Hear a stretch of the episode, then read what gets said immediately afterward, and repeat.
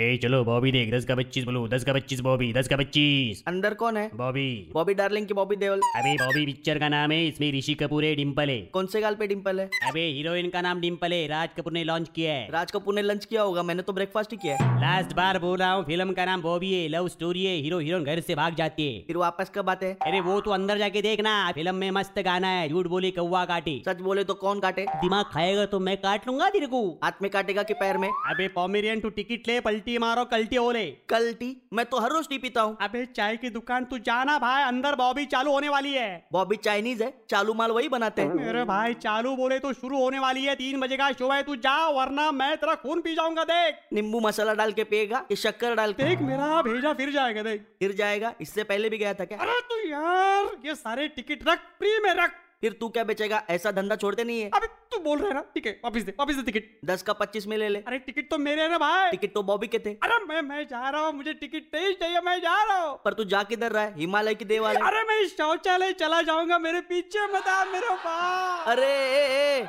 ये ticket Bobby के है कोई ये टिकट बॉबी को वापस कर सकता है क्या